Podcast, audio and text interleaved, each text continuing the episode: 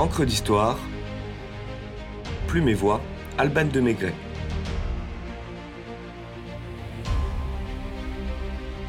La tactique du tic-tac.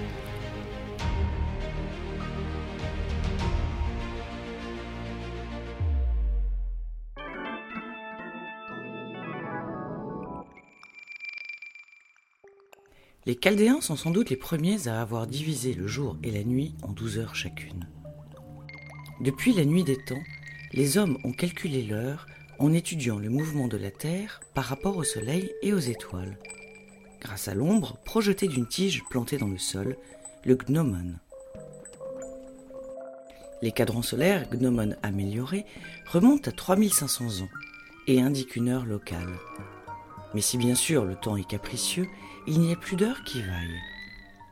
D'autres instruments à mesurer le temps furent utilisés par la suite sans jamais toutefois enterrer le cadran solaire. Le clepsydre ou horloge hydraulique, le sablier, l'horloge à encens, l'horloge à huile, le merquet égyptien. C'est au Moyen Âge, vers l'an 1000, que le terme horloge apparaît. Horlogerie vient du latin orare, prier, et legere, lire. Un livre de prière s'appelle d'ailleurs livre d'heures, selon les horaires canoniques des offices.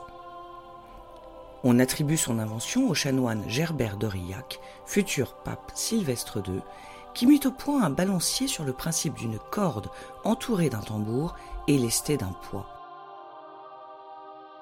Les religieuses avaient alors l'apanage de la lecture de l'heure, ce qui est assez logique compte tenu de l'analphabétisme ambiant de l'époque. Pour s'en convaincre, rappelons-nous que horloge se dit clock en anglais, qui est un dérivé de cloche, à prendre dans les deux sens du terme. Au XIVe siècle apparaît la véritable horloge mécanique, avec l'invention du folio, pièce qui permet de réguler l'énergie fournie à une roue par un poids. Le mouvement est ensuite transmis à des rouages qui entraînent les aiguilles. En ce même siècle, on dote les églises et les beffrois d'horloges, si peu précises qu'il est nécessaire de les régler chaque jour à l'aide d'un cadran solaire.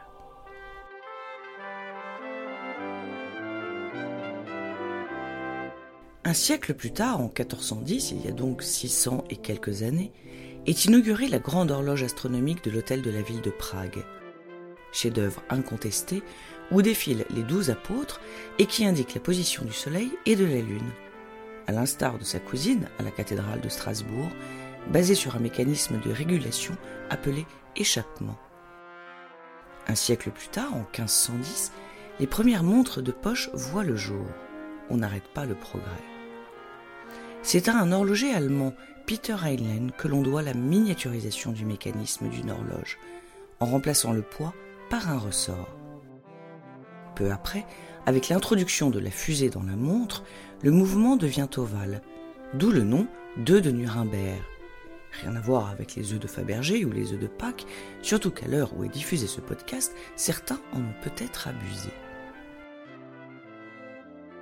En 1657, le physicien hollandais Christian Huygens a l'idée de remplacer le folio par un pendule.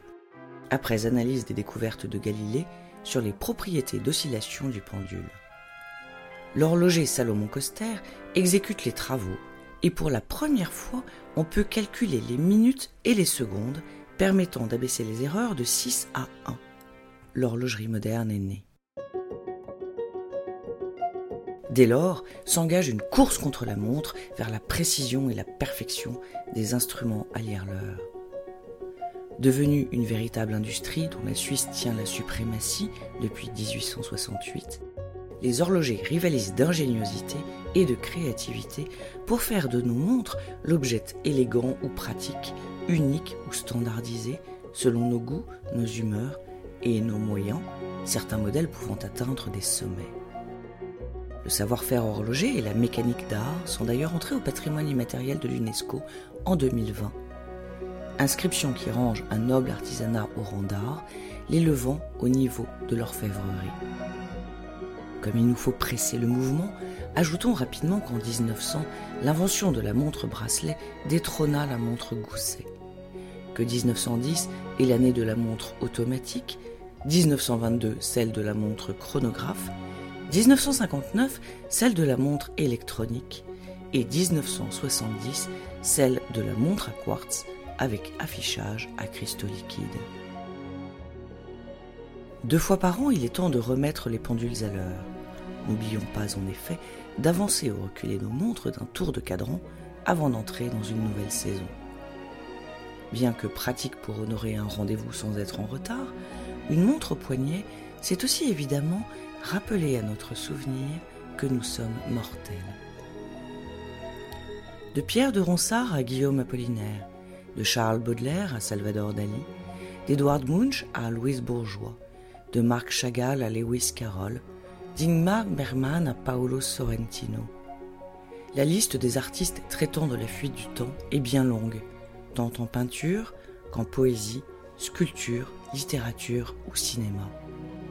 Et comme elle est vaine, cette fuite, faisons nôtre cette fameuse devise du poète Horace au premier siècle avant Jésus-Christ.